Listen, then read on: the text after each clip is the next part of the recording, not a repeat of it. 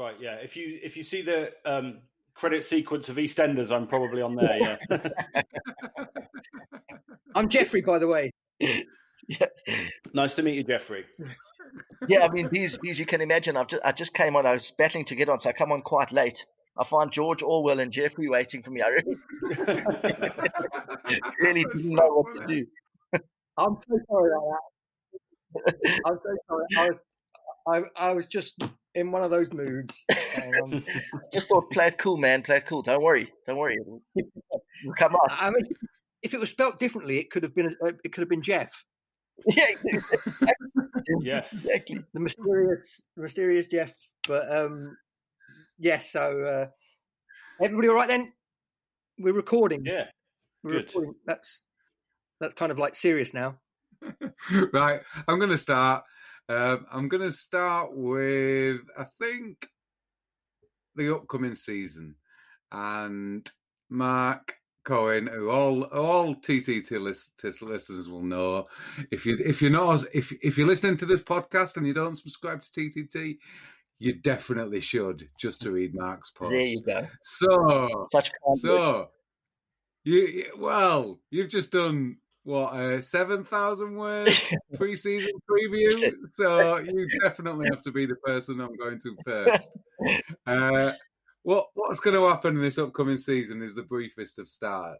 Well, I mean, just to, to, to give a very brief answer, I think you can probably um, expect Liverpool to to be um, better than what it seems the narrative is. I don't think enough has changed for the others, and I don't think anything has changed on our end for us to be demonstrably worse.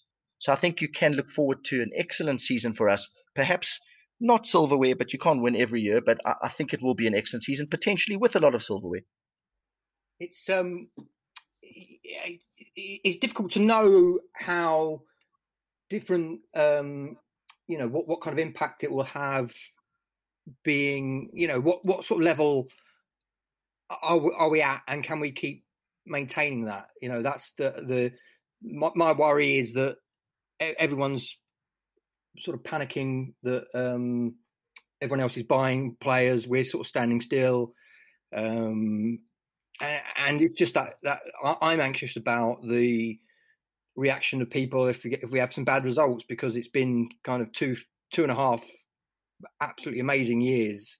You know, once sort of Coutinho went and Van Dijk and Alex, Van Dijk initially, and then Alisson and the others arrived. It's just been, uh, you know, it's like we could play we could play even better than last season, and, and maybe we wouldn't get the same results. Does that make sense? Yeah, I think that's absolutely. I mean, you you're absolutely right. So so the one the one thing, and I think maybe you're alluding to this, is that is that football seems to be season on season just such a fluid thing. It's like it almost seems like it ought to be the same, and then you change one or two small things here, one or two small things there, and the results are vastly different. So uh, yes, but but I, that, that that's true, and and I definitely think 99 points is not on the table. I don't think I don't think any team will come close to that. So I think you will see a bit of a, a bit of a regression, maybe to like an 89, 90 point win. I think Beez actually wrote in one of his posts that he was expecting a actually a high a, a high points winning tally because you've got such good teams. I actually think it might be different in the sense that teams will take points off one another. But just to go back onto what you were saying, Paul, about maybe losing a, a bit of form and then a, a negative cycle starting, that is a possibility. Definitely, it'll be become a possibility if Chelsea or United or City start very well and we don't start well. I think that could be a problem. Um, so, just one quick thing, and it's uh, and and and it ties in with what you say about 38 games of a season being really fluid. Liverpool got what 110 from 114 points Correct. over a 38 game sample. 36 wins, two draws, right. Never ever been done in the history of all football. Not even, in, not even top division. Not even close. I think wasn't it? Was it 102 Correct. the previous record? Uh, yeah. I bet. I bet Beez knows. I bet Beez knows. I've actually forgotten. Once we obliterated the old record, I'm not interested. it was 102 or 104, I think. Yeah, 102 or 104 sounds about right. Yeah. I think we went to 104, um, and then we went to 106, and then we went to 108, and then it's kind of like you know this is getting ridiculous now, and then it it kind of all got forgotten because we had a you know people read too much into the end of last season. Absolutely. You know, it's it, and and that that would be my. We've been people don't think about the emotional impact of you know of of, of tr- chasing this for thirty years. It's not the same players, but they are kind of they were carrying a lot of that weight. Absolutely, I think, I think you know it's kind of the bit of release at the end of last season. Standards slipped a bit. Um, it's just it's just we were just getting to crazy levels, weren't we? Well, well, you know, just to jump into that, and I, you know, I'd love to hear Beez's take on the, on the stats because he knows them so well. But I mean, for four middle-aged, you know, buggers like us, you know, um, growing up watching football and you know seeing every season to to win um, 28 out of 38 league games was a hell of a thing. I mean, that is a yeah. strong that is a strong team. A team wins 28 out of 38 games. You, you know, you look back, you're like, oh, these guys are obliterating everybody else. And what what Liverpool wasn't it 27 out of 28 no, point? no, but it means though, like of a whole season, like a, yeah. a 90 point season was a kind of a huge deal, wasn't it? A, a huge deal. I mean, in fact, in fact, I remember when Chelsea arrived in 2004 5. I just remember this absolute feeling of despair I had when they got to 95, not because that it was it yeah. deserved, but just because I just felt it took the meaning out of it a bit. I was like, geez, this, they've they've done something which is unfair, which is I just it's not doesn't feel right, doesn't feel right. And it, it still is after inflation by far and away the most expensive team and squad. And I know we talk about Man City, and people say Man City are the most expensive. Well, they're the most expensive because obviously of inflation. But if you know um, everything gets more expensive, well, apart from right when you get inflation, but but yes, they were the most. They were they were, and then United spent so much to, to chase them. But yeah, that, that that it was that kind of level of spending as well that you have to put yourself back in the mindset of just how depressing that was. Right, right. So now, so now, just to just to flip that coin a little bit. So now you had these teams getting 28 wins who were very, very good. I mean, I remember the United teams and in fact the Arsenal teams of of of that kind of late 90s, early 90s era who were picking up 86, 87, 78, 79, 85 to win. And they were great teams. They were great teams. So now we come along and we win 36 out of 38 league games. It's, and we did it with a naturally aspirated side. So not done with a sugar daddy, not done with petro money. It's, it's, so I think, sorry, I mean, just to cut back to the point I'm trying to make is that I just think people are underestimating how good Liverpool are. You know, oh, well, that, yeah. I, I mean, I, know there were a few squeakers last year. We had Villa, we had Palace, we had uh, the late equaliser at Trafford, which was vital, Paul. I mean, you spoke about it in your book at length. Southampton, Southampton second game of the season. They, oh. they did really well. Can I just say about that Southampton game when I was going back? Was I think um, Adrian May, I know he gifted the goal at the end, but yes. he made a ridiculous saves in that game. Yes, yeah. He, yeah. He did, he did kind of dip at the second half of the season, but th- there was some again. I think uh, away at, was it away at Chelsea? A few games where he made some absolutely brilliant saves before he before he regressed to his yeah.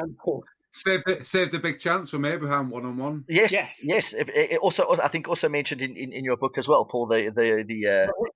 Mark, Mark, Mark, you don't get paid for mentions of the book. Listen, I'm paid by the click. I'm like Facebook. I'm sending a 300. I'm sending a 300 quid invoice to Tom yeah. after the podcast. Bless you, mate.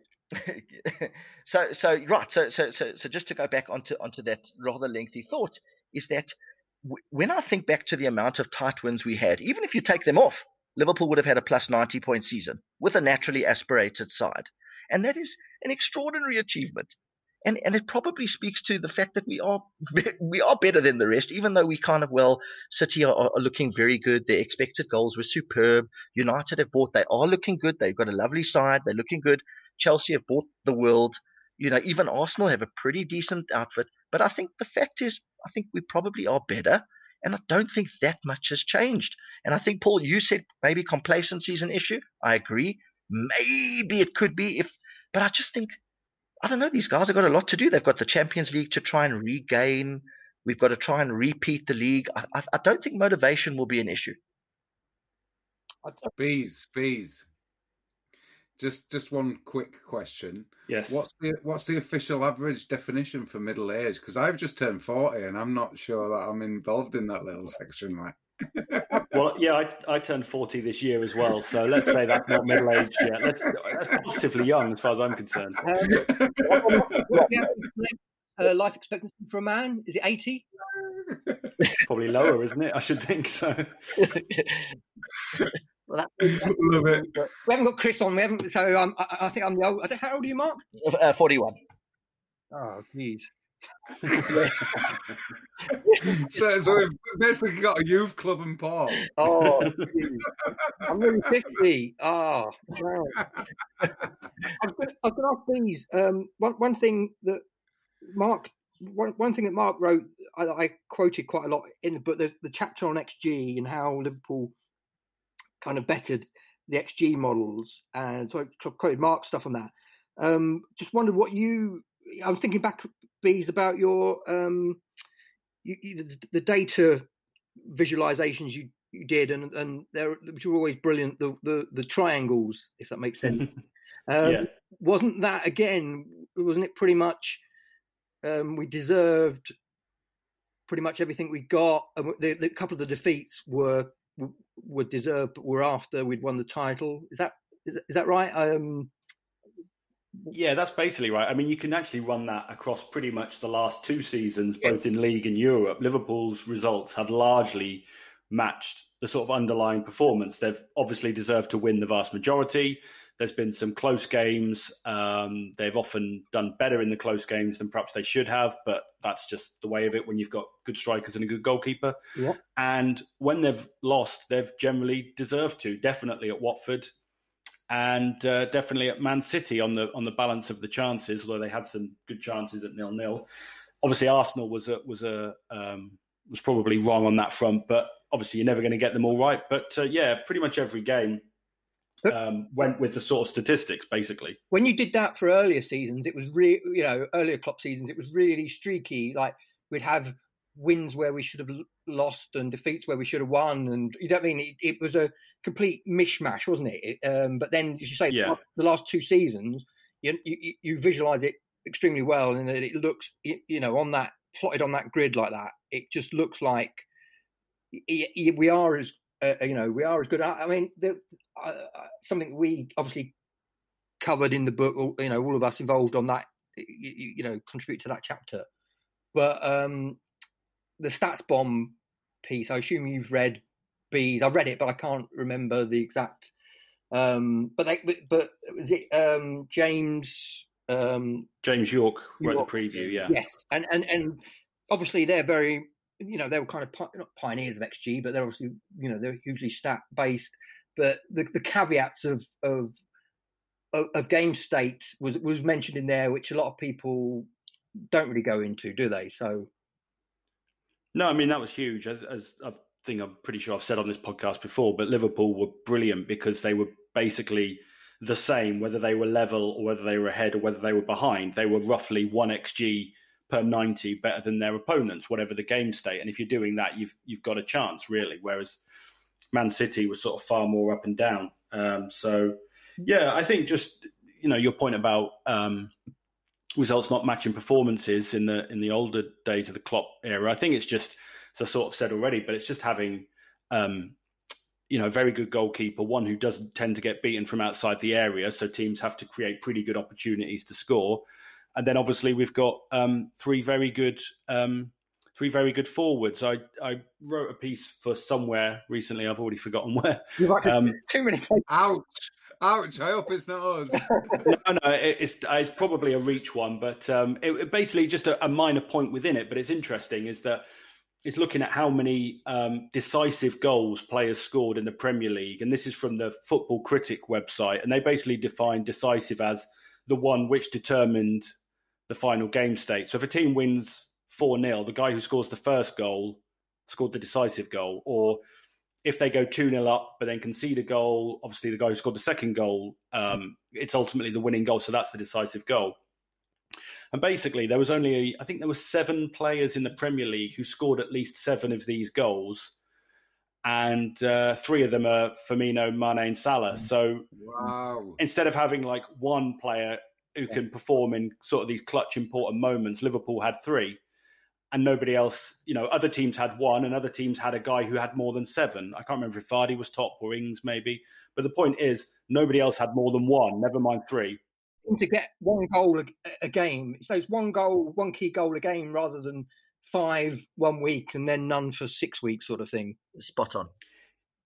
Yeah, I mean when you when you look at Danny Ings's record, um, I can't remember offhand, but he was pretty much a goal a game. He wasn't sort of hat trick, yeah. nothing, hat trick, nothing. He was just one goal, you know, more yeah. often than not, kind of every week. I was just thinking, I was thinking about when you talk about that, and I thought, hang on a minute, I mentioned that in the book, and then I just realised that I did that like about a month's work worth of work on like on a database, analysing all the goals, and you know, creating that huge spreadsheet of trying to work out the connections between all the all the goals. In the end, didn't get a chance to to finish it and use it. But one of the things that I was doing in there was um, ranking the goals that everybody scored in terms of goal importance. But then I had my own system.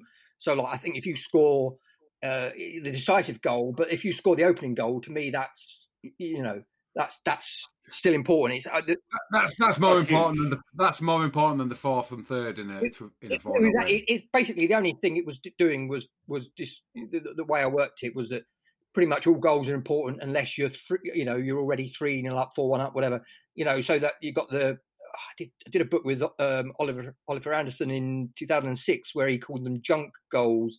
Oh. Um, kind of very much into his hockey and American stats, and um, you know, I think he I think he was saying about Cisse, Djibril Cisse at the time that he scored a lot of junk goals. You know, um, those those goals where the game's already decided. You know, maybe if you're a substitute, maybe that's the only kind of goal you, you get to score anyway. So, uh, in terms of analysis, Paul, Man City had lots of junk xG this season. That's that's that's mm. that's the thing, and that was what Mark wrote in the beast Just mentioned it about the the game state, and well, I quoted a huge chunk of Mark's article about how bad Man City were. Was it was it when they were level or when they were a goal behind? Uh, Mark, uh, uh, goal behind, Paul. Goal behind.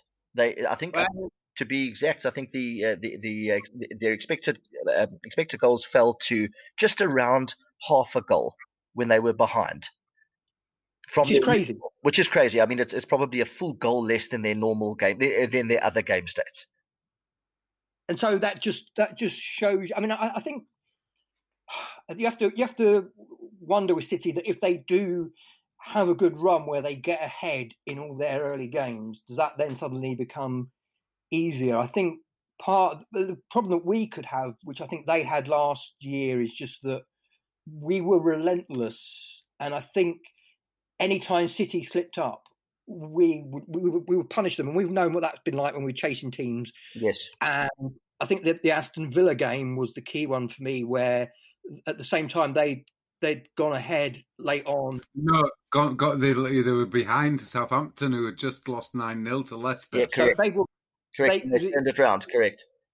And we got then we got um, the Robertson and Mane goals late on. That must have that must have really deflated them, and then they, then they lost to, to, Wolves around that time, or you know I can't remember the exact order of things. But next game, next game. Yeah, well, there you go. So it, it that if we get into a start like that, then I think that's where you just feel, particularly in modern title races, you just feel brutalized. You're like, oh, you know, and and the old days where where you know you would have three or four teams changing positions, you know, uh, and these days if you're out of it quite early, it feels it feels like you're done. And and and when you've got teams like City and what we've done the last two years, you know, posting sort of nearly 100 points it, it, it has to demoralise the other team, and that would be my concern for this season. If you think about, you know, when we won the Champions League in 2005, we had our worst Champions League season under Rafa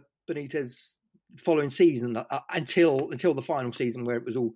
But 2006, we went out. Was it the last round of 16?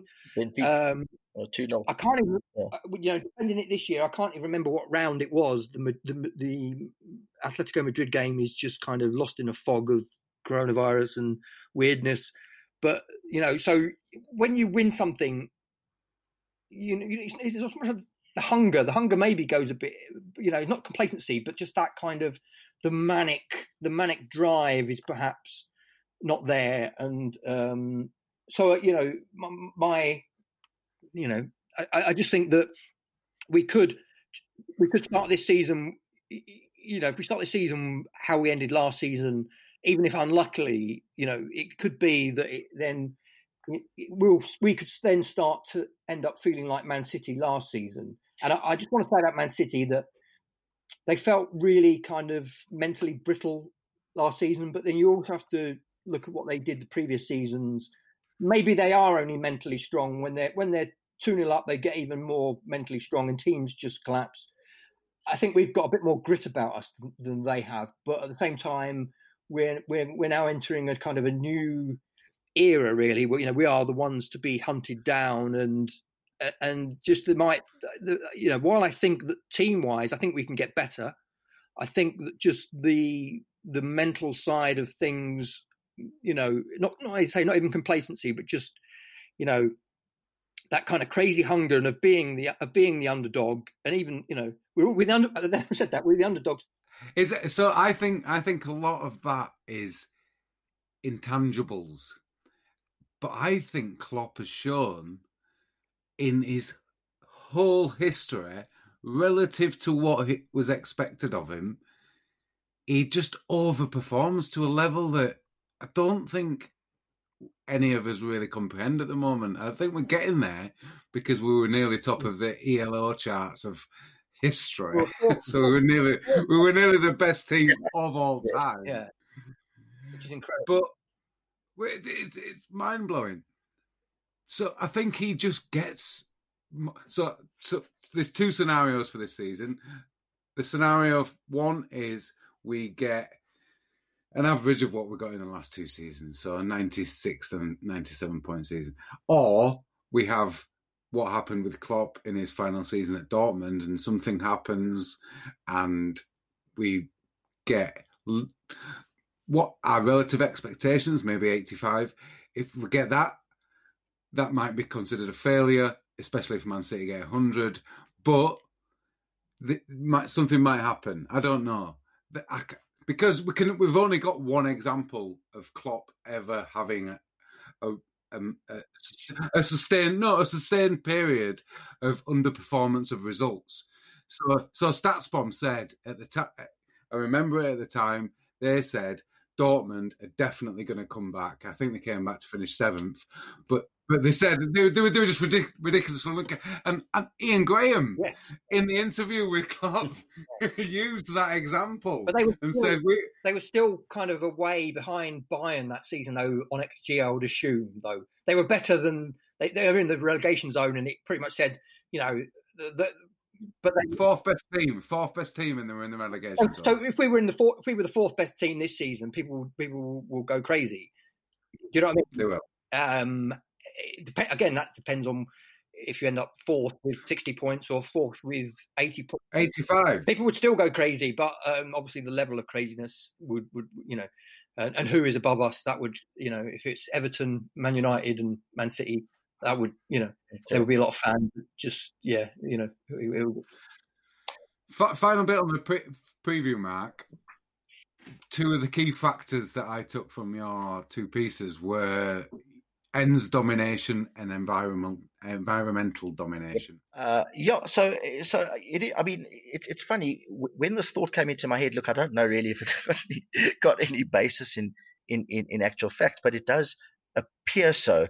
So it's almost like in the last, um, if you consider maybe ten years, ten maybe a dozen years, since uh, um, analytics have really taken hold in football, it does appear now that those that are able to use um, these ends to create uh, uh, uh, uh, these analytics to create an environmental domination ra- rather than simply an ends one are going to be better than the rest, which is actually fundamentally why I think um, if we remove all the clubs, why I think Jurgen Klopp should be the winner this season, and by extension his team, because he's the best proponent of environmental football currently operating.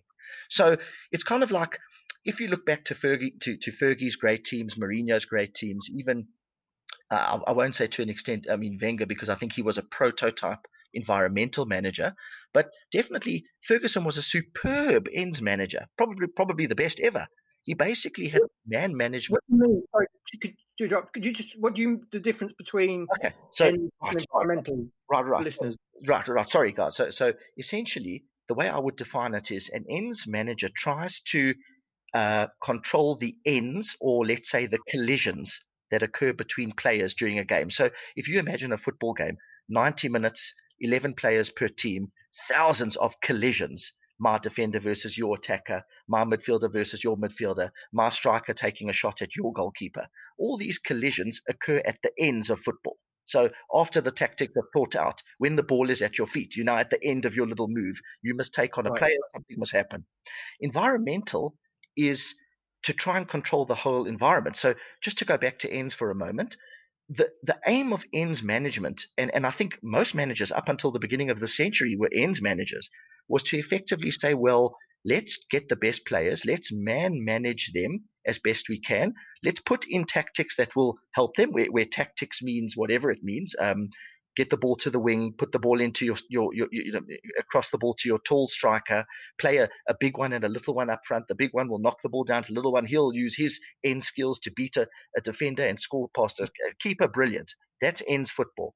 But environmental is very different. It's to control the environment. So not to worry too much about the collisions, but to worry about where the ball is and where your team is in relation to the ball. And I think it's it's a fundamental difference. And you kind of started to see this. I, I think Rafa Benitez was an incredible environmental manager for his time. You know, he kind of invented this 4 2 3 1 formation where, you know, he kind of worked out hang on, we don't have the best players, we don't have the most money, let's try control the pitch the best we can. Remember, he was a, a great chess player. He used to play chess at the front of the bus on trips to, you know, away, away days. And it just appears to me like that's been taken very much further with guys like Klopp, even Pep, who, you know, I've, I've got a lot of nasty things to say about Pep, but his ability to control the field, albeit with the very best players as well, which gives him a huge leg up, is um, it is something to be admired. The way his team can can function at full speed. Anyway, sorry to to to just digress onto that whole spiel. No, no, no needed. Uh, just to, so it's more.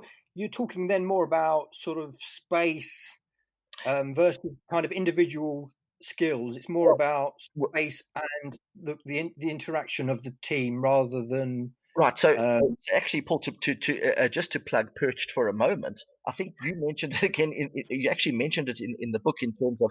Ka-ching, ka-ching. I'm just trying to. I'm just trying to think of the exact place where you mentioned it, where, where you were saying that um, system is better than goal, and I think it was one of the psychologists. Uh, uh, uh was one of the um, was one of the yes. studies, one of the studies that proved that a system is better than a goal, and and and and so I think it's an extension of that thinking. Uh, it's to create a system on the field that relies less on individual ability, more on the ability of the system. And with football being a team game of 11 players intermoving, uh, uh, um, uh, uh, with, with, with, with many kind of interchangeable parts per game, it makes sense that if you can control a system better, then your opponent can control his individuals. You you you, you probably have a, have a big advantage. And to me, there's there's nobody better than Klopp at controlling a system. So, in other words, knowing when players should press the ball, when players should drop. You know, a lot of managers became, and uh, sorry, just, just to digress again, a lot of managers became very skilled at defensive uh, uh, environmental control, which I think was also, again, a prototype environmental manager. Like maybe you can think of um, Arrigo Sacchi, you know, who kind of came with this incredible sort of, uh, what was it, uh, Catenaccio style, a kind of a deep a deep lying uh, uh, a bank, uh, two banks of four controlling the space at your own goal, not conceding, and then looking to hit you on the break by using ends systems. So, in other words, very good. Which, which Klopp loved, which Klopp loved and tried to understand. And, if you and, and Rafa, Rafa was a big fan of um, of, of Sacchi as well. That the the both Klopp and Benitez do the same back four work.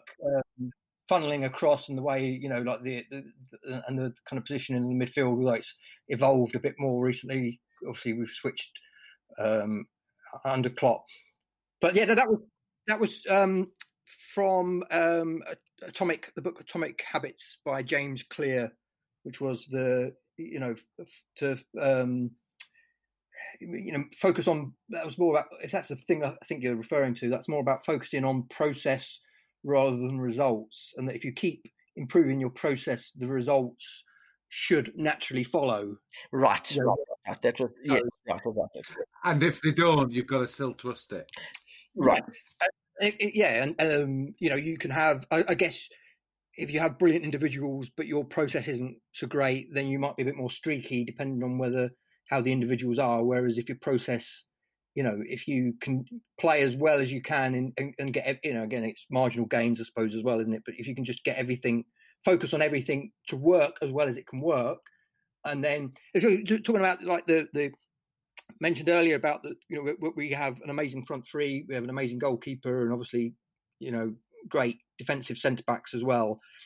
I, I, I, was just thinking like is the midfield is the it, it, we also have midfield control, which is something that other other times we may not have. Our midfield isn't spectacular, but we have a lot more possession now than than in the early days under Klopp, and you know, it seems to, you know, it's a really, it's not always the most exciting possession in the midfield, but the midfield is is both brilliant at possession, at, at keeping the ball, but also everyone knows their spatial, you know, has good spatial awareness, and everyone will track back.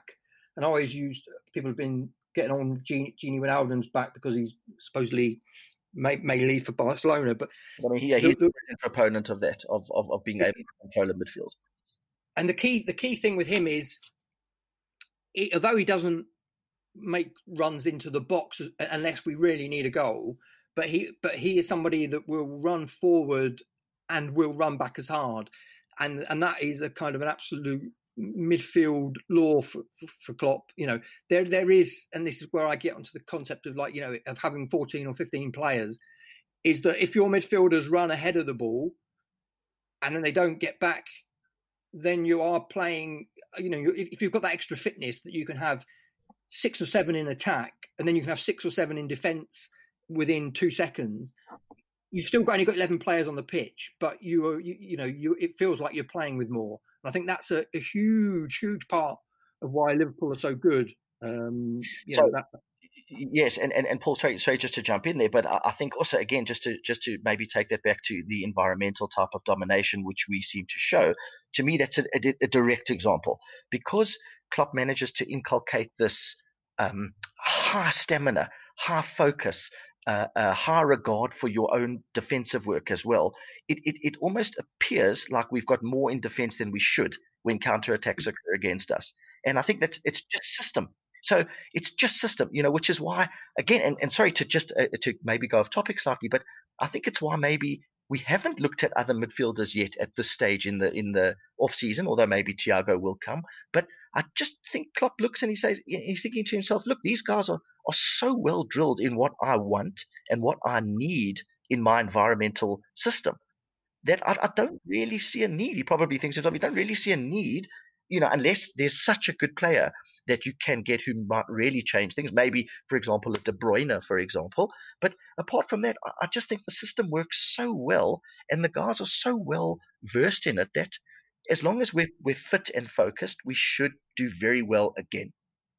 Would that just be, just to jump in again, would that um, be one area where City were poor last year? And again, I didn't watch enough of City. I, you know, they, they, I would see some games, I would see some highlights, but it was that you know people talk about the brilliant football. and They've won eight 0 again, and and oh, suddenly they've lost two 0 and it always seemed to be teams. They, yeah, their their centre backs weren't great, but where were the were, you know where were the midfielders busting a gut to get back? Is that you know is that another difference? Is that something that you've noticed, Daniel, or you've noticed Beez, or is that something that the data backs up in any way? Or yeah, no, I was going to say I'm not sure. To be honest, it's not something I've ever noticed in the uh, sort of available data or anything like that. But would you would would, would that be?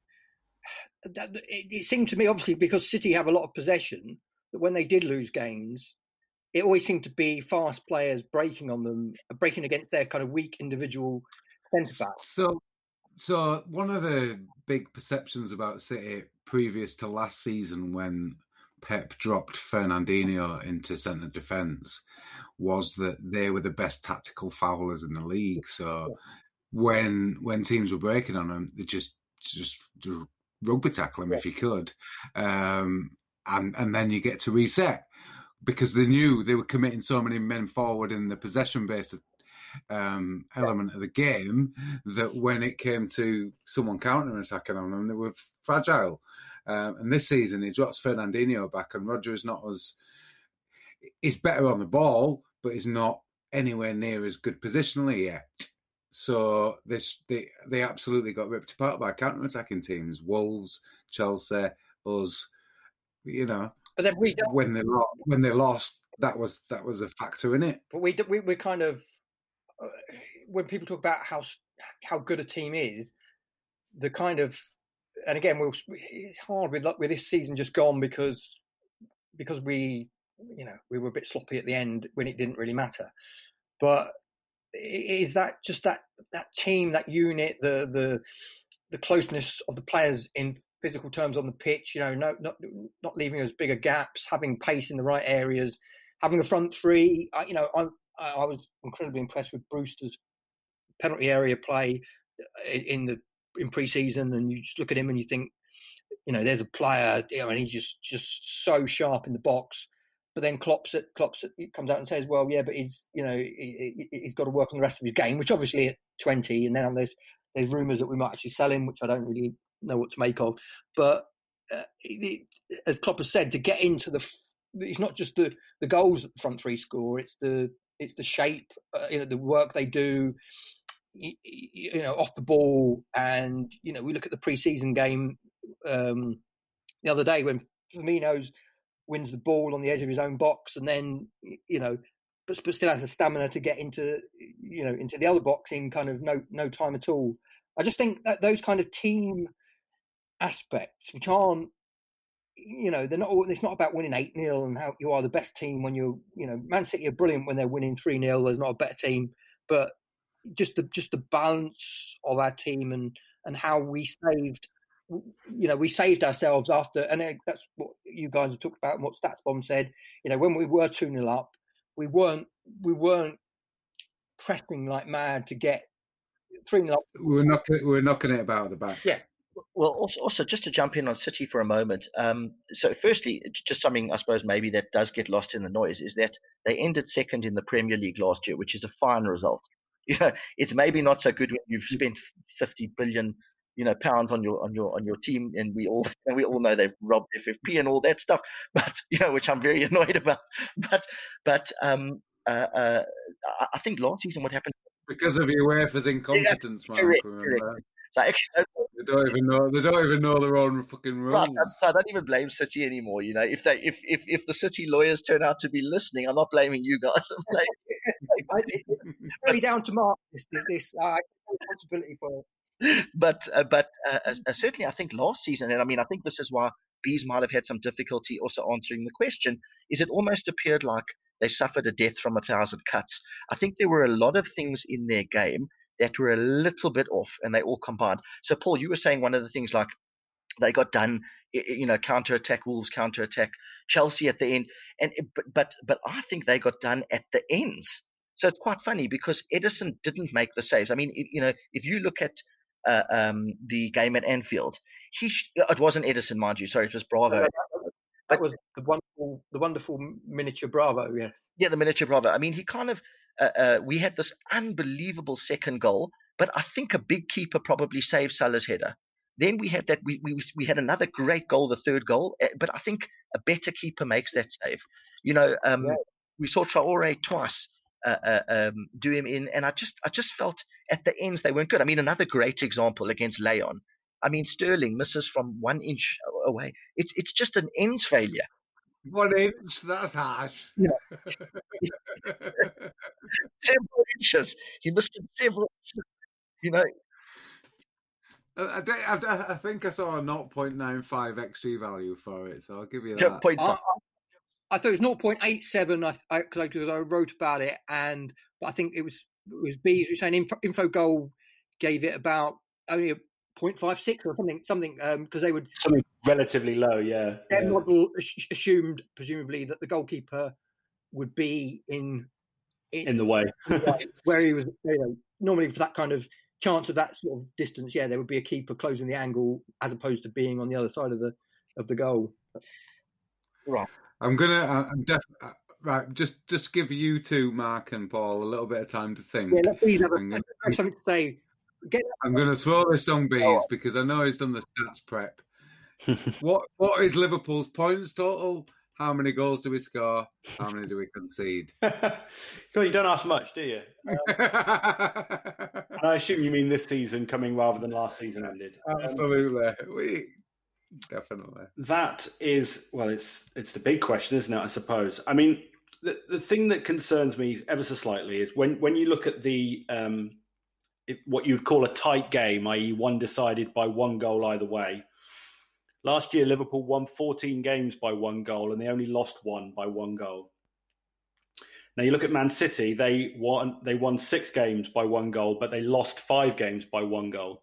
So we were so much better than them in the tight games, and that's great. That's what you need to do ultimately, I think, to to probably win the league.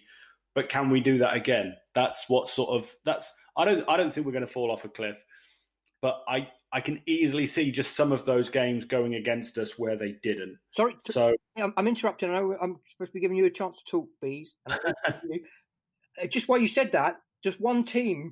When you said that, one team sprang to mind from a few years ago do you remember who yep. the team was that kept winning 1 0? Chelsea. No. Leicester. Man United. Man United in 08 09, probably. 09, oh, yes. They won a ludicrous number of games 1 0. And that was that was what Ferguson said was their best side, although um, they won the they won the Champions League the year before, so that's similarity. And then they won the league, but where they beat us, I think we actually scored more goals than them with Benitez. Yes. Ever since Benitez yes, wasn't very exciting. and conceded less, Paul. That's right. These, so these will remember also. But they, they, they, I was just thinking about that. That would be a team like that, and that then went on.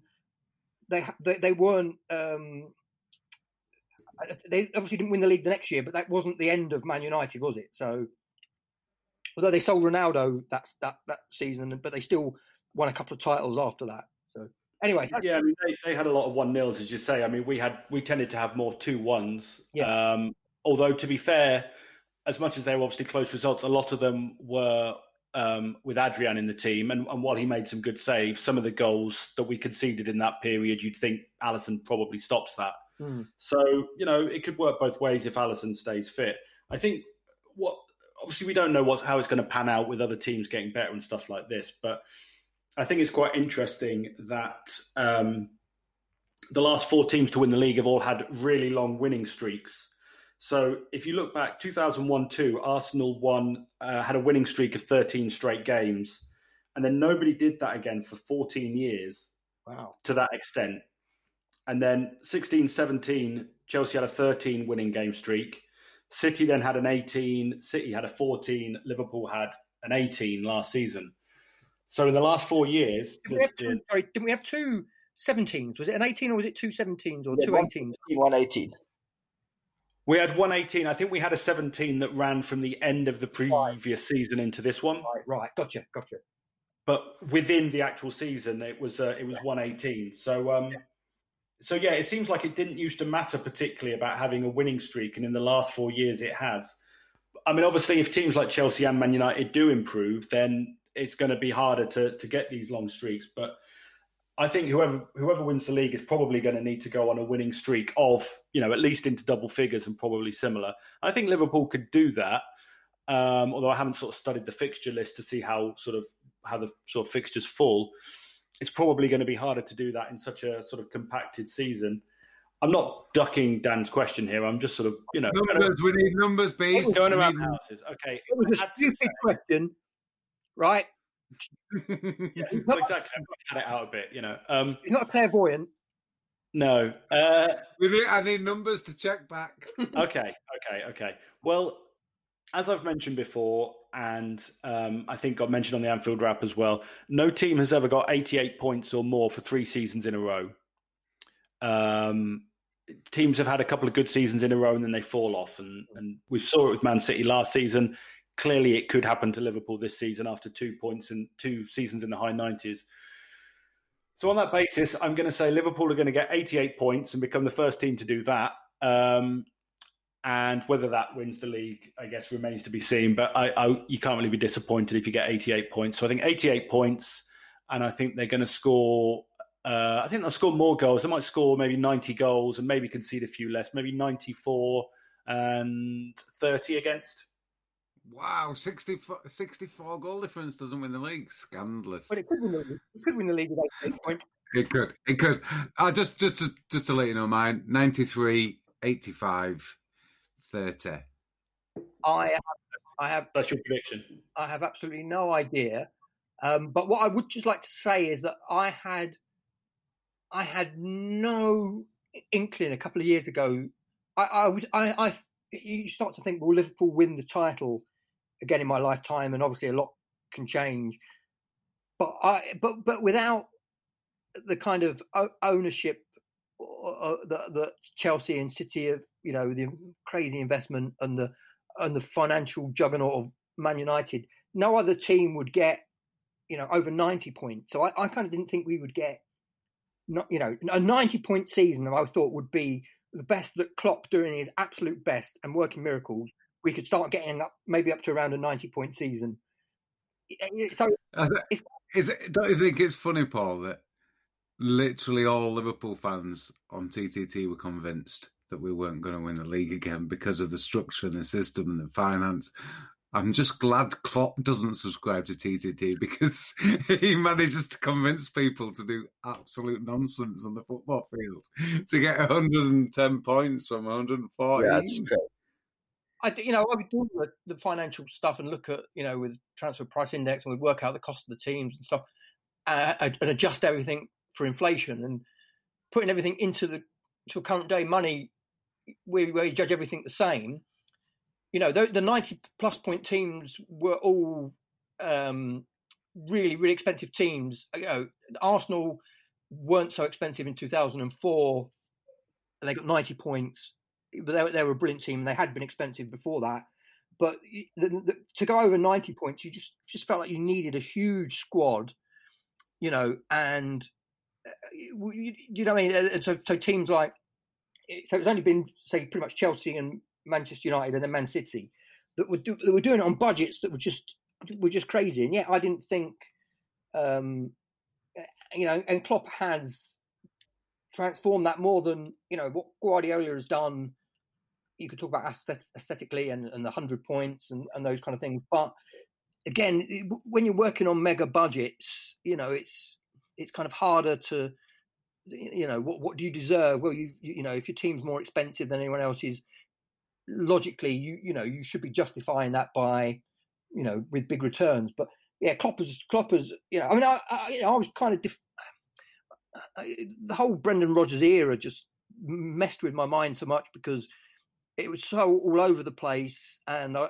and and and that that was ridiculous highs and stupendously memorable lows. I couldn't get a handle on. Like, I always had a I always had a handle on how good we were under Benitez. I thought, uh, you know, until the last season. But you, I kind of always, I would start. We would start seasons poorly, and I would say, no, no, you know, this is a great team. This is going to do much better, and things would always we would always kind of you know, get to the semis of the Champions League or the final, or you know, we finish. You know, we had the 86 point season. I, I always just felt that I had a, a, kind of a handle on what that on what that was, and I had a handle on obviously how bad Hodgson was because you know I had a pair of eyes and a functioning brain. but with, with, Kenny, Kenny was kind of difficult because but eh, that was a that was a kind of a transitional period, and we had that kind of big the big release after getting rid of Hodgson, and so so that was a bit, uh, you know, uh, it was a bit difficult. But the, but the Rodgers thing, you know, I wasn't, I was completely unconvinced when we when we got him. But then I spoke to some Swansea writers, and they were like, "No, he's great." Uh, so okay, you know, and then we had a terrible transfer summer, and it was all over the place, and and then we, you know, the poor poor start to the season. Um, then the committee was created, and we brought in Sturridge and Coutinho. Then results improved. but even by, by the end, I was kind of like, well, you know, that that final season before the um, you, you know, what was the was it 2015 16 when Klopp so 2014 15 I was kind of pretty much saying well we're on par. And then I got kind of all this got slated. I think even Rodgers himself Rodgers himself you know got in touch with me via via a third party. And I, I kind of didn't get involved but was kind of like curious as to what my kind of analysis was and and I was pretty much just arguing the case you know we're, we're we're pretty much par. And then then we then we got stuff was at Watford beat us at home, and then and then the Stoke game, and I just thought, oh my good god, and, and uh, you know it just felt like we, we yeah we we were par, but, but those kind of final results, and then losing three 0 at home to West Ham the start of the next season, we just fell off a we fell off a cliff in terms of, of that. But I didn't think. I, I did say that summer that if we got somebody like Klopp, that we, you know, obviously you could then look at getting above par. But but most of the models, when I looked at it, you know, you'd get above par by a couple of positions, and yeah. and, and, and not by and not by sort of thirty point margins. You know what I mean? But whereas um, with Klopp, it's it, it just it, you know it just he has he has written rewritten the rule book in terms of uh, people think we cost a lot of money to, the side, but obviously, and the and the net spend argument is is fuzzy because you can always pick different cut-off points. But obviously, with net spend, we sold Coutinho and we bought the player. But we we still had a you know the third most expensive team last season by quite quite some distance, and probably the uh, one of the biggest distances ever between the most expensive side, who was City, and you know, uh, and the team in third. You know, we were miles behind them in terms of how much our, our team cost, even with it, with a couple of expensive additions. So, what, what Klopp has done is kind of rewritten that. But so even though it doesn't feel like we've been overperforming by massive amounts on XG, you do have to sort of think, you know, will there just be a bit of a plateauing? And even then, if we if we if we reverted to mean, that would be a huge a huge drop. You know what I mean? So I, I don't think that's going to happen, but it could be, you know, to, keep this sort of level going, going, going, going is pretty it, it would be pretty well. Again, it would be un, as, as B said. If we got if we, if we beat 88 points again, which I think we could do. I'm not we're going to win the league, but we you know we've got a good enough team to get to get to do that again. That would be that would be unprecedented, and it's just yet another unprecedented thing that Klopp would have done, including getting us to the to, to the highest ranked the highest ranked English side in history, according to the the Club ELO index. I think there were any yeah. clubs above us, were there? We were fourth fourth overall different different time, different metrics, but but you know, it's just so many things that we've exceeded the the logical expectations on that it, it, it is it does feel hard, you know, to predict in some ways. Can we keep defying those those expectations? On on one hand, you think, well, if we've done it this for this long, we can keep doing it, and on the other hand, you think, well, surely there must be a point soon where kind of reality sets in. Yeah, because any, any, any, numbers, Paul? Mm-hmm. and have you got numbers? No, League points total, goals scored, goals conceded. Um, no, because it's it's a stupid question. that is exactly what I expected, and that is the best answer. Mark, Mark, you've got you've got to fall for the bait. Well, you know, you know, Dan, I, I um I do love a punt. So I mean, for me, um, for me, I think we will. I think we will. I think Paul probably has kind of hit the nail on the head with the with the whole, um, you know, the expectations and perhaps the just a, a little bit just come. And even Beez pointed out we won a lot of completely pointless exercise. So yeah, I mean, you know, yeah, yeah. I kind of think. I think. I think eighty-six to eighty-seven points. I think a goal difference in excess of fifty, and I don't think we'll concede more than thirty. And I think it will be more than enough to win the title. So I, am definitely the most optimistic of the three because someone won't pin the nail to the donkey.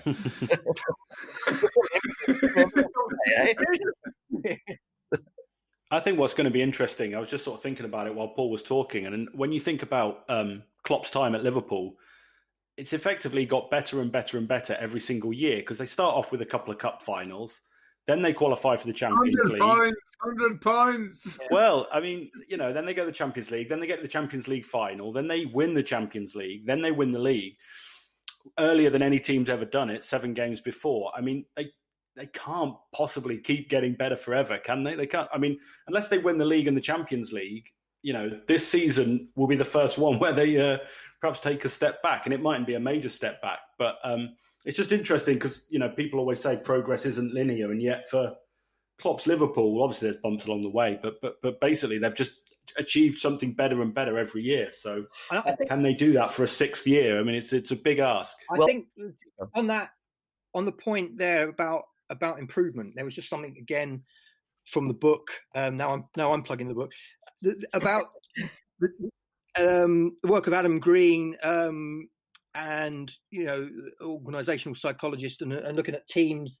Again, I've mentioned it in in previous work, but just that there, there is so much that shows that keeping and I, I, argued it last year when we only signed a reserve goalkeeper and two 17 year olds or 16 year old and a 17 year old, but that people want the new signings. And sometimes you get a big a big burst from a new signing, but the, the the chaos of it can sometimes you know you don't have that eh, the, the, the teamwork and, and the examples they talk about are like a, a, a surgeons and pilots that even even pilots that are tired perform better with a familiar team than a fully refreshed group of pilots that are working together for the first time. And so there's lots of evidence on on this, and they do talk about it in basketball as well. I, I think it applies to football. I guess the only you say the problem is if you get if you get staleness setting in. But this team uh, is interesting because I think we're now averaging around seven, 27 years old. Um, but it's but it's more that pretty much everyone is around the age of 27 rather than you know two 19 year olds you know two 34 year olds we've got Milner but but he's not really part of the first team you know Trent plays like he's 27 but, you know he, he's Trent Trent and Joe are the two are the two only under 25s now I think we've got you know in the in the 11 you know, there's a lot of there's a lot of players around the age of 28, 29. So the front three are 28. Van Dijk, the Dutch guys, Van Dijk and Ronaldo are 29. We've got nobody in the first team that is kind of melting. Um, we've got no rookies in the first team. We've just got this really, really good age and this good stability, and the team has been together. The core of it has been together for between two and three years. So based on research, it if you we're going to be optimistic here, we would say that this team can get better. So the team can improve, but then you can improve, and you know it's like in the Champions League, you can improve and you can go out, you know, yeah. uh, and in the league. How do you improve on ninety nine? Yeah, yeah, and uh, so I think I think that um, so I'm optimistic in that sense. In that I think I think there's another good two years in this team with minimal tweaking. Obviously, then if you're going into a season after that, you, you, know you don't want to be overhauling the entire front three together at the same stage. So there has to be some evolution. But then, but then you can just see, well, someone like Harvey Elliott is he going to, you know, Rhian Brewster, whether he stays or goes, these players like that, are they going to do what Trent did in, and come through when they weren't really on the radar too much?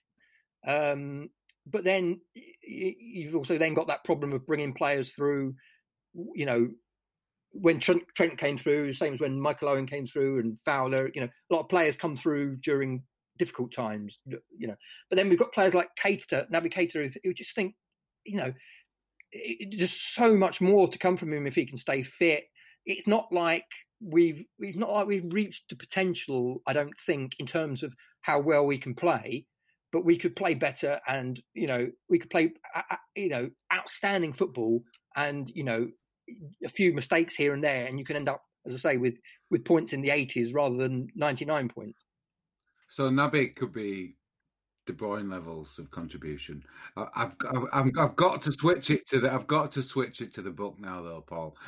And I'm just going to end. I'm, I'm going to end the preview by saying it's free on Tomkins Times now to read the articles. So go and read. If if you're if you're a freeloader, go and read The Rise of Brilliance, What to Expect from the Next Premier League title race, part one and part two, but all three. And then definitely if you if you want some inspiration for a bit of emotion and rage and feeling, go and read the two part penalty articles. One from Paul, one from Beez. I did the video and I was I can I cannot believe we are definitely getting more than ten penalties next season unless it's an absolute conspiracy. I, am not a man for conspiracy, but if we don't get 10 pens and United get 20 next season, I'm giving that up. Is, um, that is generally one area where we, and I, uh, in my piece, I was talking about that a single goal is worth on average a point. And so, and, a penalty is is three quarters of a goal on probability terms. So, you know, if there are tight games like the Leicester game we didn't, we didn't, we didn't, we only got five penalties. Which, you know, Man United got fourteen, Man City got eleven. If we get in just five league penalties, and uh, you know, uh, of those, you think of the last minute one against Leicester, but there weren't, you know, we weren't relying on penalties to win us games. Whereas if we have tight games this season, hopefully, um, we might get a few more penalties. Although we've, as Beez put, put in his piece, we haven't conceded a lot of penalties. And so I also just wonder if teams that are going for the title, you know, on average, teams, you, know, teams that are outside the top four, eh, you know, mid-table teams get a higher number of penalties than you would expect. Is that because they're not involved in anything, or is that because they've got, you know, British players that seem to get more penalties? That's another that's another issue. I'm gonna because Paul seems determined not to promote Perched on this podcast, but I'm gonna, I'm gonna apart from paying Mark to mention it, I'm gonna I'm gonna uh, I'm gonna come to Beez because Beez you've had a lot of involvement in this um, research, um, ed- ed- editing. I quoted Beez a lot. I, it was getting to the point where. Um, yeah, I was kind of like um, looking for stats and interesting pe- pieces, and I think it's like, how many times can I mention Andrew Beasley? Do I do I start calling him Beez in the book? Do I do I you know I've mentioned him so much? Do I refer to him just as Andrew? You know, definitely should have called him Beez by part. Yeah, you know, but yeah, you can never mention me too many times. It's all right. It's yeah, all right. it was. um Sorry, no, go ahead.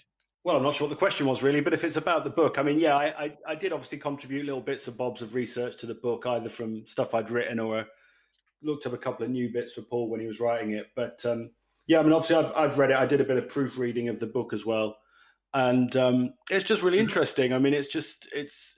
Can I just say, are you the most humble man of all time? Because that that is such an underestimation of what you did. Is that a humble brag? Maybe it was a humble brag. No, no, no. I mean, well, that's honestly how I saw it. But you know, thank you very much. If you think, I mean, if you think my name should be on the cover, just say I'm all right with that. You know, I, have got the emails to prove with the page and line numbers of all the edits you did.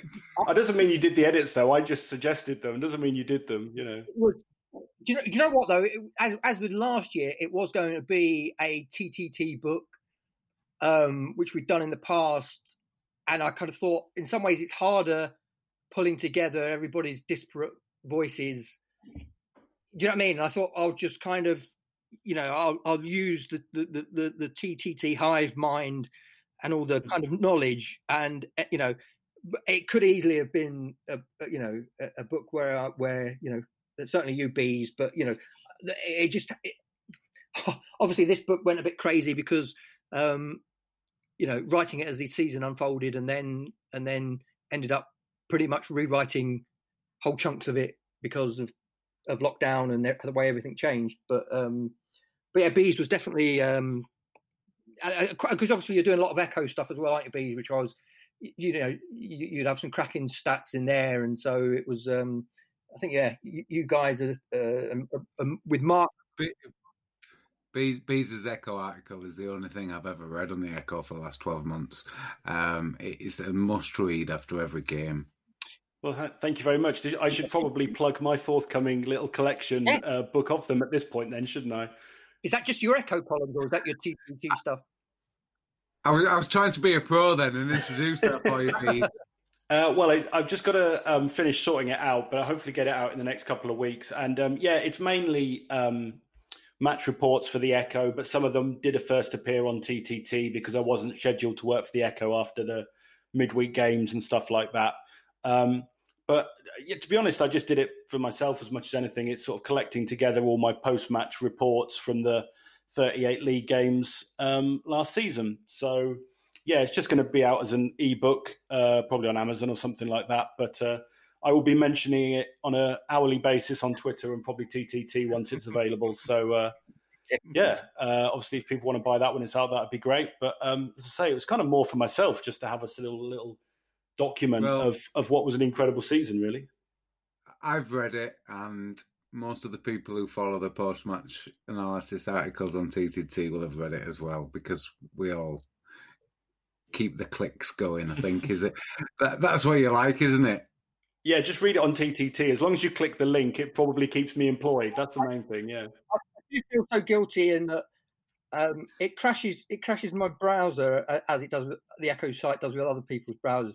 But then when I I was right, there was something on the Echo that I really had to read on my phone, and the adverts every time I moved to scroll, the advert went over what I was trying to read, and I was just like, "No, that's it. I'm, you know, I, I, I, I give up. I, I, don't understand the business model of if you're actually making it impossible, you know, to read free content because of adverts. Then you know, but that, that you know, that's another issue. But um, that won't happen with your book, obviously, because your book will. no, advert free, definitely. Yeah, much easier to read. Mark, you've read uh, you've read Perched. Yes on, on Kindle, which is a little technical issue we've had before the podcast. How uh, and you were quoted extensively in one chapter in particular. Uh, what do you think of it? Well, apart from that, yeah, apart from the chapter, well, I mean, if if, if I was to summate, and I actually uh, uh, uh try to write a few notes, you know, I, you know, I, I, knew we were doing the podcast, and um, I knew it was going to be part of the discussion. So I why does that not surprise me that you've written some notes? but but no no. So I started to write a few notes, and really what I kept coming back to, and something that I think all the guys who, who helped write, you know, obviously Paul, Andrew, and all the, the rest of the half mind that was involved. Um, I think the big thing about Perched that stands out is this marginal gains. Uh, we saw it with um, is it Gronnemark, the uh, the um, throw-in coach. Yeah. Paul talks about at length. Um, so that that certainly stuck out for me. Uh, the other huge thing that stuck out for me um, was that eh, essentially, and we all know this, and I think it's again is the focus, and it just comes through so many times in Perched, is that we've got a manager who's just top of the pile. So I think Paul said it at one point in the book. He said Klopp humanizes the data, and I thought that was a brilliant, succinct way of um, at once cutting through to what our advantage is and in showing why we've got the best manager. So we've got all this data, which is so important nowadays in analyzing football.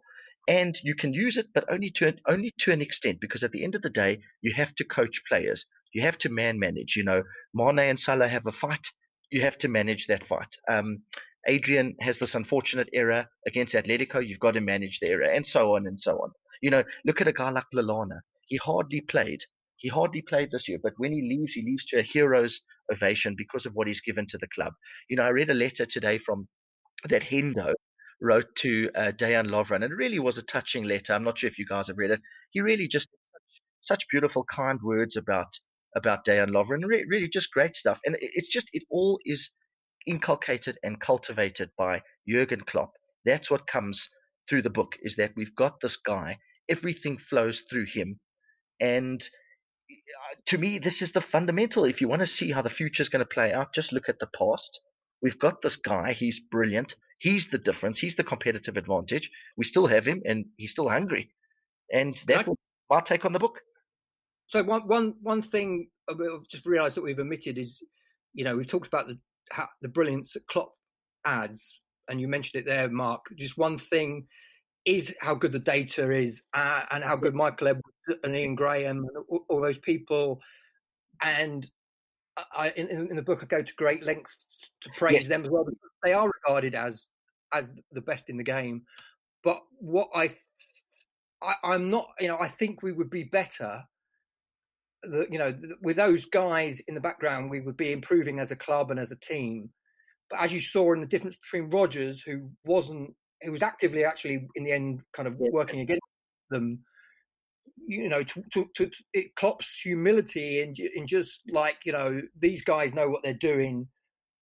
You know, I'm not gonna I'm not gonna argue with them when that, what what they tell me. I'm going to take that and I'm going to use it.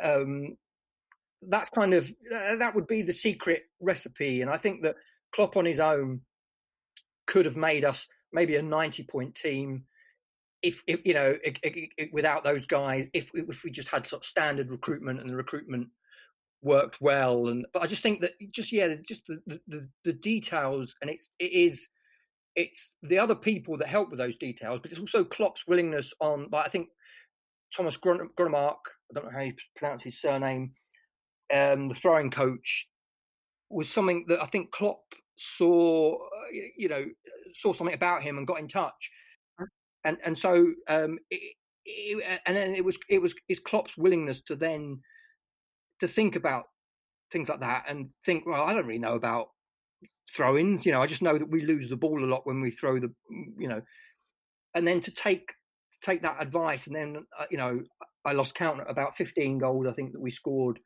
that came from throw-ins without it might not have been directly from a throw-in straight away, but was from you know we scored a lot of goals from throw-ins in our in our own air, in our own half where we threw it long infield to space and we built an attack quickly and it might have been like 10 passes but we but then we scored.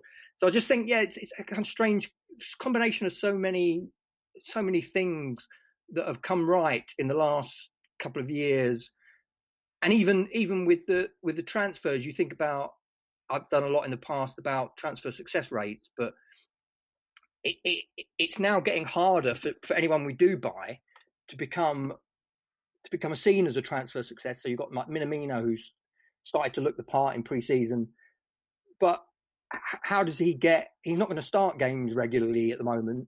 So how does he become a transfer success? Because it needs. We've got so many transfer successes in the team that it's it, you know I mean. It's hard to then get get new ones in. So we've we've kind of in a way we've we that's another area where it feels like a we've peaked, but b don't you think there's a plan for that? I, think they are they are planning for it, but it's again it's just not. You don't think they'll have like a, a set amount of minutes that they think Minamino needs to get before they're going to even make any kind of judgment? 50, 50 2,000 minutes maybe. So if Firmino gets 3,000, Minamino gets 2,000. That depends on how Minamino does, doesn't it? If Minamino like gets some minutes and takes, you know, scores, creates, plays how he's been playing in pre-season and how he plays for Salzburg, yeah. Yeah, you mentioned in the book how he's one of the most impressive players you've ever seen live in an opposition. Yeah, I mean, I, you know, I, I, I was just, eh, I'm not up to date on on the smaller leagues in Europe. I didn't, you know, I'd heard of Haaland because he was starting to be hyped. I didn't know anything about Minamino at all, and I spent the game. Who's that? Who's that? Who's that guy? Bloody, you know, he's, and, he, and he's everywhere, and he just just looked. There's not many times when I've seen an opposition team that has kind of yeah, I remember Rafa's Valencia coming 2001, 2002 maybe, and, and, just thinking, my God, they didn't give us a, a, a, touch. You know, it's it's not often that you see something that that you know upon you. Yeah, and I, I just thought, yeah, he so he was hugely hugely impressive. Now I think he's a great talent, but he's in a different position to when Mane came in. When Mane came in, what were we we I think you were trying to think then. We we just finished where we finished eighth. Was that the after the, the Europa League? So Mane, yeah. Mane comes in. There's a place for him. Um, Salah comes in. There's a place for him. Now we don't necessarily expect Salah's going to start like that, but they, but when he comes in, there's a place for him. Uh, um, you know, but but other players, Fabinho, Robert Robertson, Oxlade-Chamberlain, obviously take time. But there's just we have so many good players that are playing such good football that how does somebody new get the, get the required minutes. And you can plan for it, but it's just it's just we're at that point where it's it's it's difficult. Again, what, what I said earlier about Trent when he came in, he came in because Klein was injured and we didn't have any other right backs, and so you can throw in a kid, and nobody's expecting too much. Whereas at the moment, you know, we're not uh, we, we, we're way way beyond that and and and it's kind of a it's one of the the, the, the downsides of success is that it, it, in some ways it's harder to integrate new players because the team is on such a such a different level. But at the same time, you know, we've got players like Minamino and Keita that that that can add new dimensions if if they get game time. And that's another problem is that the forwards, touch wood, they don't really get injured too much. You know, we have had, I think we've played 17 or 18 games. I think I went through in the book. It might have been your stats Beez. I got you to look this up. But, you know, our record without one or two of the of the strikers is excellent. We just haven't had many times when we've been without them. Do you know what I mean? So, you know, that's yeah, decent against Barcelona. Yeah, I think. Uh, Paul, just just just one of the things that that maybe uh, uh, can can maybe um, provide a counter uh, a view to to that is that yes, I, I, I, completely agree. It's hard for the guys to eh, to come in and replace people that are on form. So it's difficult for them to get the requisite minutes to be called a success. But for me, that's actually another show of this guy, this this you know Kloppo's unbelievable man management. His his management of expectations of new signings. You know, I mean, I kind of remember when um, uh, Coutinho signed, and I was excited. He was Brazilian, came from Inter Milan, came with great fanfare, eight million pounds. It was pretty cheap. It looked like we'd done a good deal. And he came on in on uh, I think in a week a week night game, which we wound up drawing or losing. wasn't a great performance. And I just thought, geez, this guy's slight. And I thought, I thought if this guy doesn't pick it up quick, he's he's that is going to happen here. And it it so happens he was a fantastic player, but it just goes to show that my mind was already set the first time I saw him. I thought, well, either this guy's going to sink or swim. But with Klopp, we know he he he gives guys ages of time and. And, and, and he keeps talking about them and he keeps them involved. I mean, I think back to Moreno even, who was was mm-hmm. almost. But, but he also likes taller players as well. yeah, right you know. So so he he, he kind of um, we we think about a guy like Fabinho, here of Robertson. They both arrived. They had barely any game time the first six months, you know, and people, you know, the press wanted to stoke up a problem. Yeah, this guy's a flop. You spent a lot of money and not good, and he just batted it away. Just said the boys. I, I heard of Fabinho, Fabinho's going back to Monaco for thirty million in the in his in the first season transfer rumor on the BBC. Yeah. So there He's go. unsettled on Liverpool, doesn't like it. It's not working out. Robertson can't believe he hasn't had a chance. And you know what? So so I kind of see I, I see this very positive thing where Klopp comes out and says, you know, a guy like Minamino, he's adjusting, he's learning the language. He also says, you know, oh, he's had COVID. It was very unpleasant for him on his own. It wasn't good. Uh, um, I, I, think he's just such a great manager of people, such a such a good fatherly figure, not just for the people, but for the expectations of the fans who watch these guys. So I think just to, to answer the question, I think Minamino will have a long time to prove himself. And I think I think that's great. I think he'll need time because you're right, he's not going to get that many minutes unless there's an injury. But I, I think he will get the time enough to prove himself. And I think that's different with this manager as opposed to many other managers and fan bases who are who are taught from that from that you know it's it's a vicious cycle. They kind of get it from the club. They then give it back to the club. This player's no good. He's not playing. He's rubbish. He's a flop. You know, within two months, the guy's a flop. He's a flop. He's a flop. I mean, you just hear that so often. You just never seem to hear that about any Liverpool players. You know, even guys that came in that didn't do so well, you just don't hear it. It just it's not it's just unheard of, and that's just because of Klopp's man management. No, thank and thank you, Mark, for your your work on TTT, all your comments. You know, you're you're somebody I, I whose comments I always always read.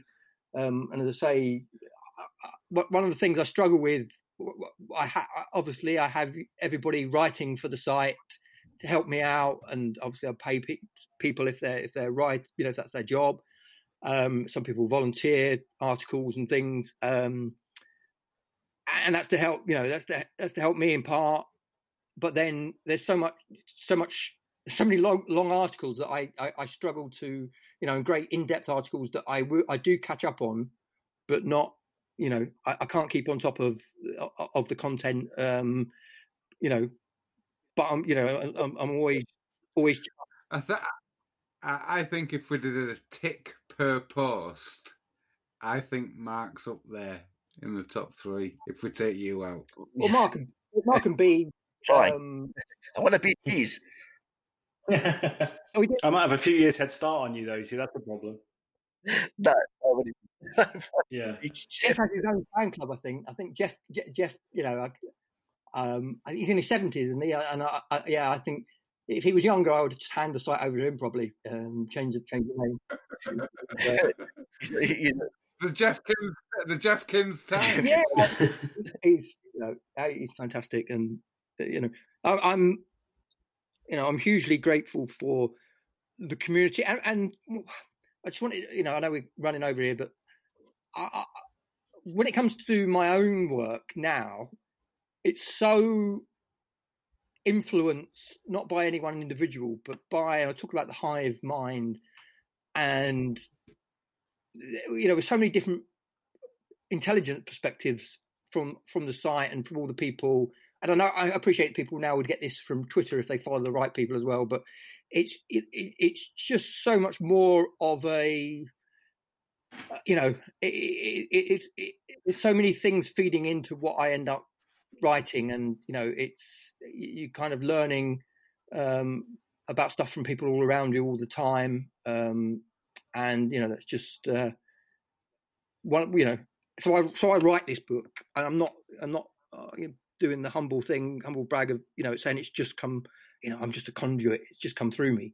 But it, it is it isn't a one man job you know what i mean? And it isn't you people like Chris as well uh, with with you know you've got people like chris. Yeah. so it's, it's, it, I, I just think yeah there's so many aspects that that you know it's my name on the site and which I you know you know that I've tried to change the name or wanted to change the name in the past because you know it was originally just going to be my blog and then it kind of grew and you know now it just you know when you name Now, now you've got a transfer law named after. you. well only by Dan Tennant um you know, I, don't, I, I keep quoting, I keep quoting it but nobody else has picked up on it yet so um you know but yeah so it's you know it's just it, I, I'm there were people there were going to be far more people that will that end up reading my books than, than subscribe to the site but it's it, it's kind of that eh, you know it's that that interchange of ideas and not you know we don't have massive disagreements on the site because we all kind of you know it- it's, it's, we don't just all agree with each other but we don't have massive disagreements either but it's a kind of a, a feeding in of ideas and you know so if b says something you know or you daniel if you know if you say You need the evidence. You need the evidence. yeah. And, and, and we can all argue about well, the evidence lies on this occasion, but uh, but at the same time, you respect you respect that that evidence. Do you know what I mean? You know, it, it doesn't tell you the whole story, but you respect where you know, and then and then you get these little bits that you kind of then join together, and that's how I my cohesive view of football, you know, comes about. And then you know, um, so I you know, as I say, the, it's in my name, the site's in my name, but but the, the the community is is king and queen.